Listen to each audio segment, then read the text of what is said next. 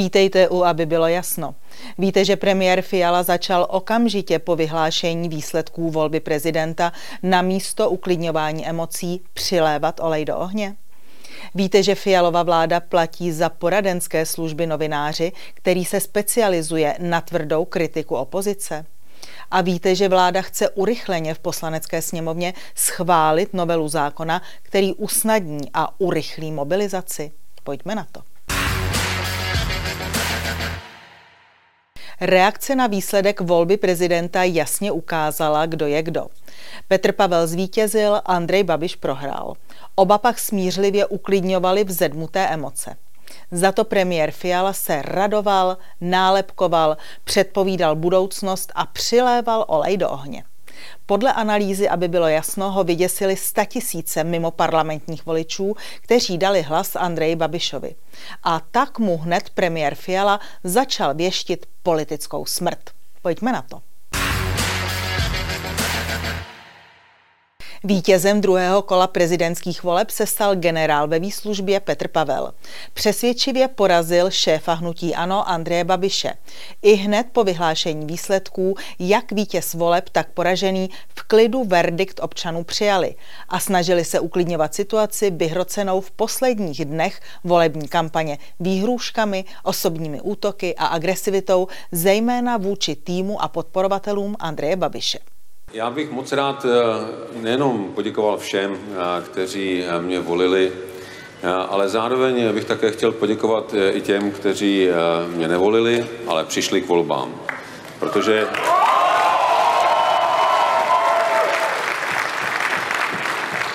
protože tím dali jasně najevo, že ctí demokracii a že jim záleží na tom, jak tahle země bude vypadat. Já bych chtěl poprosit všechny naše podporovatele a e, všechny naši, naši fanoušky, aby e, akceptovali, že jsem prohrál a akceptovali, že máme nového prezidenta. A já jsem přesvědčen, že jste to nebyli vy, který, kteří dělali ty různé ataky a mě je strašně líto, že například Tunde strávila poslední dny víc na policii České republiky než našem týmu. Já vás prosím, a prosím i pana příštího prezidenta, aby vyzval své podporovatele, aby neničili majetek mého nejbližšího týmu, aby nenapadali jejich děti ve školách, aby lidi, kteří podporují hnutí ANO, nepřicházeli o práci, aby přestalo to násilí.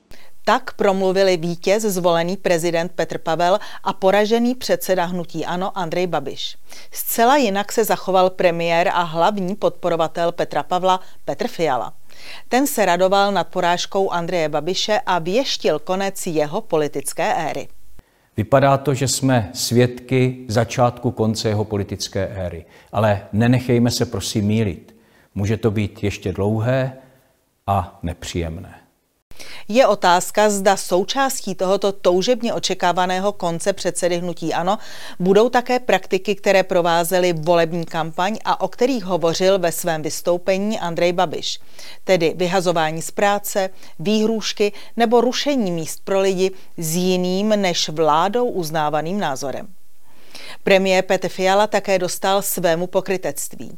Poté, co vykreslil kampaň poraženého Babiše jako kontroverzní a nebezpečnou, vyzval politiky, veřejně činné osoby a novináře, aby sklidnili společnost.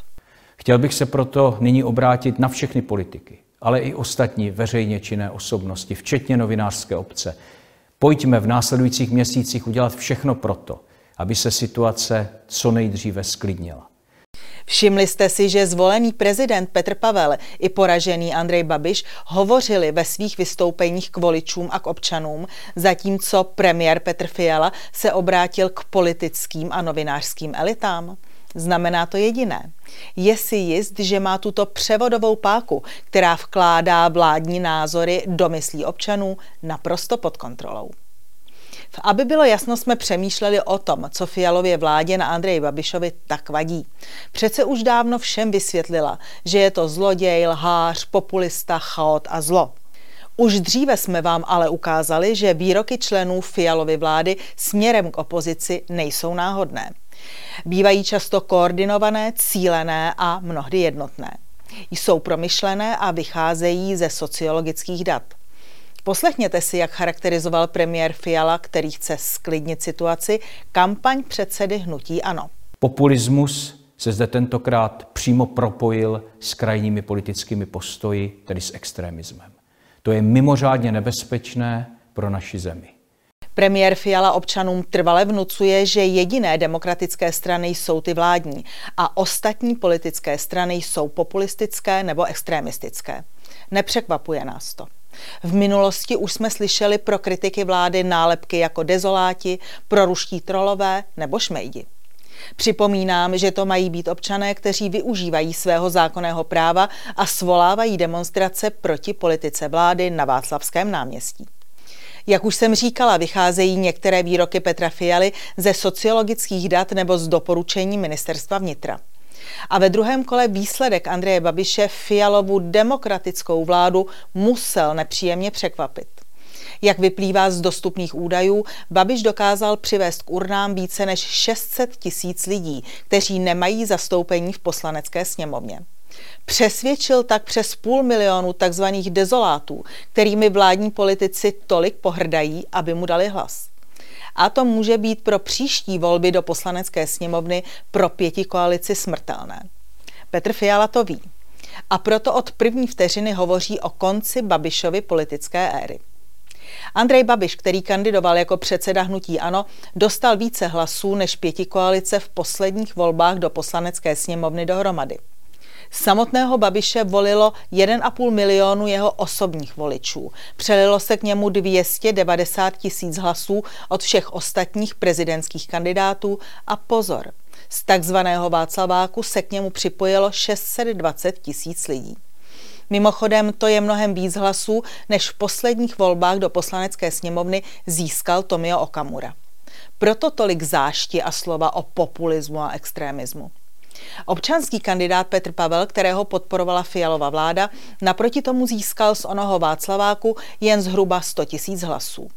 Vítězství mu zaručil nejen jeho osobní výsledek, ale také hlasy voličů všech ostatních prezidentských kandidátů, směs podporujících pěti koalici a drtivě jednostraná média. Šéf opozice Babiš naproti tomu prokázal, že je schopen masivně oslovit tisíce lidí, kteří nemají zastoupení v poslanecké sněmovně.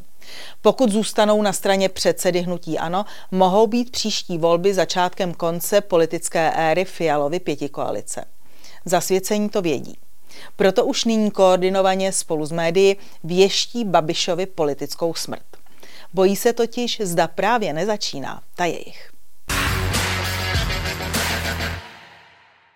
Víte, že Fialová vláda platí za poradenské služby novináři, který se specializuje na tvrdou kritiku opozice? A víte, že za rok dostane až půl milionu korun? Samozřejmě ze státních peněz. Pojďme na to. Klíčovou roli v uplynulých třech vítězstvích pěti koalice, včetně vítězství Petra Pavla v prezidentské volbě, hrály Česká televize, Milion chvilek a někteří novináři. Vyplývá to nejenom z dat, která máme k dispozici a o kterých jsme už informovali, ale také z upřímného poděkování ministra vnitra Rakušana na sociálních sítích. Ten sice část občanů České republiky nazývá šmejdy, ale zároveň děkuje za výsledek prezidentské volby milionu chvilek. České televizi děkovali jak hosté volebního studia, například Daniel Kroupa, tak i samotní příznivci zvoleného prezidenta Petra Pavla. Poslechněte si. Tolik eh, politolog Daniel Kroupa, děkujeme. Já Díky. také děkuji a gratuluji vám.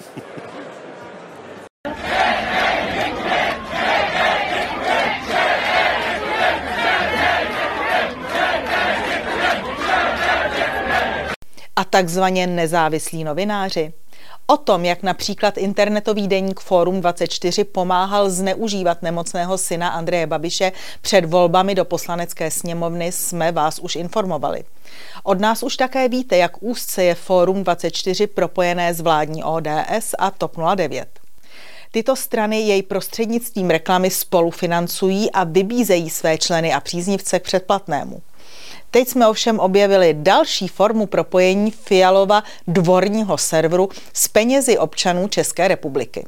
Prostě nová politická kultura a boj proti dezinformacím jako řemen. Pojďme na to. Úřad vlády letos v lednu uzavřel smlouvu na plného půl milionu korun bez DPH s jistým inženýrem Jiřím Sezemským. Podle této smlouvy bude až do konce roku pan Sezemský poskytovat předsedovi vlády Petru Fialovi komplexní poradenství a konzultační služby formou zpracování odborných vyjádření či třeba účasti na jednáních. Z peněz daňových poplatníků bude za tuto službu dostávat 500 korun za hodinu. A víte, kdo je to Jiří Sezemský? Budete se divit. V současnosti působí jako novinář internetového deníku Forum 24, který o sobě uvádí, že je nezávislé médium pro kontrolu politické moci. Tak teď kontroluje politickou moc Fialovy vlády redaktor, který od Fialovy vlády peníze pobírá. Evidentně je to dobré, rozumné a slušné. Vždyť do stejného internetového deníku přispívá exkluzivně i sám premiér Fiala. Vládou placený redaktor Sezemský o sobě říká, že si práci z médií vyzkoušel z obou stran barikády. Ať už v tiskových či analytických odborech státní zprávy, nebo jako externí autor článků v různých médiích. Už na konci 90. let pracoval v tiskové sekci ODS. Za Petra Nečase byl mluvčím na Ministerstvu práce a sociálních věcí a pracoval i na úřadu vlády. Po pádu Nečasova kabinetu působil Jiří Sezemský v týmu Miroslavy Němcové z ODS. Poté na chvíli zakotvil v týdeníku Reflex a dnes už déle než rok a půl pracuje ve Fóru 24. Zajímalo nás, jak probíhá nezávislá žurnalistická kontrola ekonomické a politické moci z pera novináře, který má zároveň smlouvu s úřadem předsedy vlády. A je to nářez. Víte, jaké články napsal pro server Forum 24 Jiří Sezemský v době, kdy už byl oficiálně placen fialovou vládou z peněz daňových poplatníků? Za 17 dní zkontroloval ekonomickou a politickou moc v plných 21 článcích. Zajímavé je, že příjemce peněz z Fialova úřadu vlády důsledně kontroluje a kritizuje jen jednoho z prezidentských kandidátů. Namátkou vybíráme několik titulků. Takže agent Bureš rozjel špinavou kampaň. Nebo děsivá fašizace české společnosti. Prokremelské weby volí Babiše. Kdo koho podporuje? Za Babišem stojí jen Zeman, nejedlý minář a komunisté. Těsně před volbami psal fialovou vládou placený Jiří Sezemský, že Babiš, cituji, nedokáže překonat svůj stín agresivního mluvky a patologického lháře. Ve volbách podle spolupracovníka vlády Sezemského, cituji, v současné vyhrocené mezinárodní a bezpečnostní situaci jde o víc než o změnu hradní sestavy. S tím se pojí tlak na změnu prozápadního kurzu a proto je Babiš pro Moskvu přijatelnější. Jinak by za něj nemobilizovala i nejtvrdší ruská propaganda. Konec citátu. V předvolebním tištěném vydání týdeníku Forum, které na titulní straně hlásalo, že Petr Pavel je naděje pro Českou republiku, nezávislý redaktor Sezemský, zároveň placený vládou Petra Fialy, psal, že Babišovi marketéři předvádějí nejpokleslejší a nejcyničtější hnus, jaký si lze v této branži představit. Zajímavé je, že Jiří Sezemský je u článků publikovaných na deníku pro obranu liberální demokracie uváděn zásadně jako komentátor, nikoli jako poradce předsedy vlády Petra Fialy. To ovšem stále ještě není všechno. Podle smlouvy s úřadem vlády je Petr Fiala povinen poskytovat Jiřímu Sezemskému veškeré relevantní informace a poskytovat mu odpovídající součinnost. Jsme zvědaví, jak budou vypadat články provládního Fóra 24 v dalších týdnech a měsících. Píše je nezávislý žurnalista, který má s úřadem Fialovy vlády uzavřenou smlouvu na poskytování poradenských služeb. Řečeno slovy premiéra – Prostě normální, lidská, rozumná a slušná politika. A platíme my. Víte, že vláda chce urychleně v poslanecké sněmovně schválit novelu zákona, který usnadní a urychlí mobilizaci? Víte, že podle současných zákonů mohou být do boje povoláni téměř všichni občané naší země ve věku od 18 do 60 let? A víte, že výjimku zbrané povinnosti mají mít nově vedle poslanců, senátorů a ministrů i europoslanci? Pojďme na to. Bylo až podivuhodné, jakou hysterii vyvolalo u vládních politiků a jim zpřízněných novinářů slovo voják na billboardu jednoho z prezidentských kandidátů před druhým kolem prezidentské volby. Zněla doslova jednohlasná mantra o strašení občanů válkou. Poslechněte si jsme tady jako Česká republika v situaci, kdy tady straší válkou bývalý premiér, kandidát na prezidenta za podpory a hlasitého potlesku otroků z ANO, kteří také s ním v tomto smyslu souhlasí. Jak hnutí ANO porážku vstřebá a proč v kampani strašilo válkou? Ne, strašilo se, strašilo se válkou, pane poslanče, jednoznačně. A... On je ten, kdo straší tou válkou. Andrej Babiš tady všechny prostě vyděsil. Hmm. O tom, že hovořit o vojácích, mobilizaci a válce je zcela na místě, přitom svědčí výrok náčelníka generálního štábu armády České republiky Karla Řehky. Ten minulý týden prohlásil, že v případě války NATO s Ruskem by naše země musela výběrově mobilizovat. Protože, aby bylo jasno, víme, že takové výroky nejsou náhodné. Podívali jsme se do legislativy. A zjistili jsme, že vláda na začátku ledna potichu schválila balík zákonných změn v oblasti obrany. Mimo jiné požaduje vyšší pravomoci v oblasti sběru osobních dat pro usnadnění a urychlení mobilizace občanů pro službu v armádě. Požaduje i vynětí europoslanců a strážníků z povinnosti bojovat v případě války. Příští týden má změny projednávat sněmovna. A pozor, vláda chce po poslancích, aby změny v oblasti obrany projednali a schválili již v prvním čtení. Tedy žádná široká parlamentní diskuse ve výborech, která by přilákala pozornost veřejnosti, ale rychle a potichu. Přitom táž vláda v prezidentské kampani drsně okřikovala každého, kdo o válce hovořil a osočovala ze zbytečného strašení.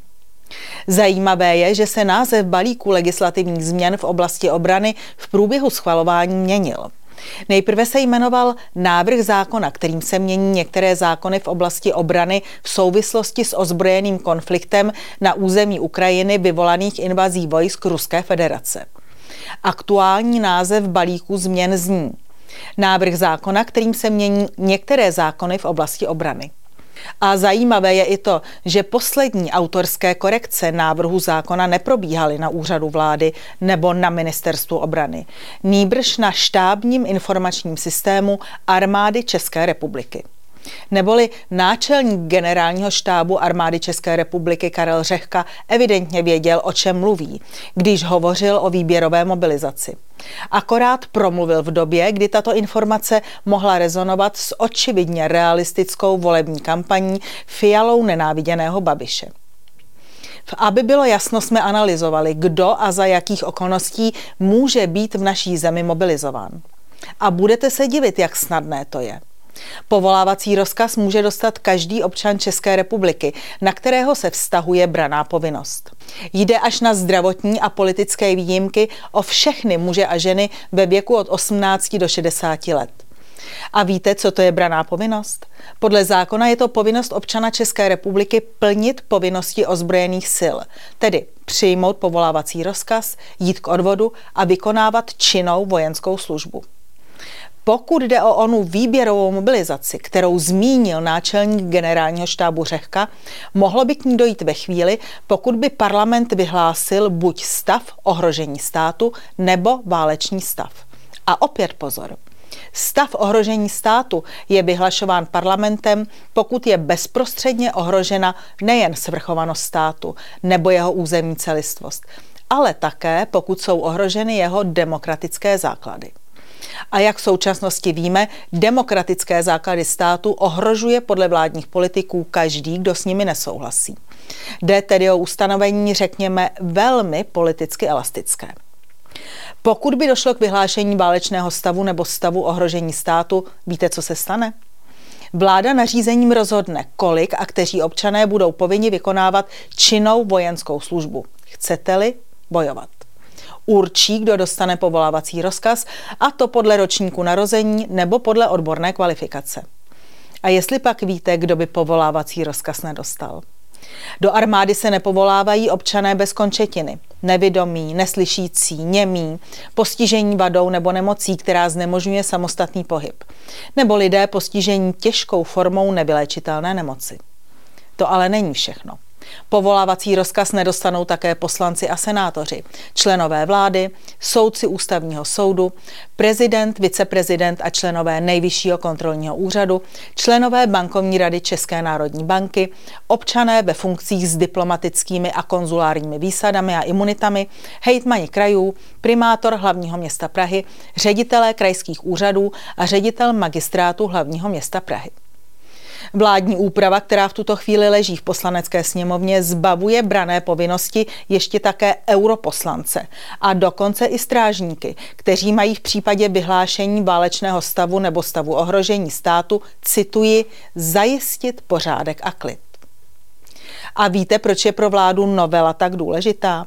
Protože prý současný zákon neumožňuje provést mobilizaci včas v potřebné době, tak, aby doplněné a vytvořené útvary mohly být nasazeny k plnění bojových úkolů v požadovaném čase. Bez novely by podle vlády bylo nutné vést marketingovou kampaň a dokonce by hrozila i korupce. Důvodová zpráva však upozorňuje i na možná rizika. Po mnoha letech, kdy občané nebyli povinni strpět úkony související s jejich branou povinností, může ve společnosti docházet k určitým projevům nevole s nově vyžadovanými povinnostmi. A pro ty, kteří by se chtěli mobilizaci vyhnout, je připraveno vězení. Neplnění brané povinnosti je totiž trestným činem. Tak například kdo sebe nebo jiného učiní trvale nebo dočasně nespůsobilým nebo méně způsobilým k plnění bravné povinnosti v době míru, bude potrestán odnětím svobody až na dvě léta.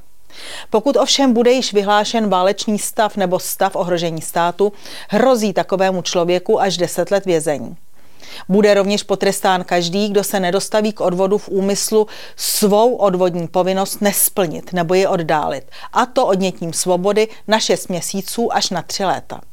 A konečně, kdo v případě, že neobdrží povolávací rozkaz, nenastoupí za stavu ohrožení státu nebo za válečného stavu mimořádnou službu v ozbrojených silách na základě veřejné vyhlášky nebo mobilizační výzvy, ač mu v tom nebránila žádná zákonem předpokládaná překážka, bude potrestán odnětím svobody až na tři léta. Mimochodem, vládní novela zákonných změn v oblasti obrany se ve své důvodové zprávě odkazuje také na strategickou koncepci schválenou na samitu NATO loni v létě. Podle této koncepce v euroatlantickém prostoru nepanuje mír. Mír je přitom definován jako stav bez války. Tak co myslíte? Kdo tady straší válkou?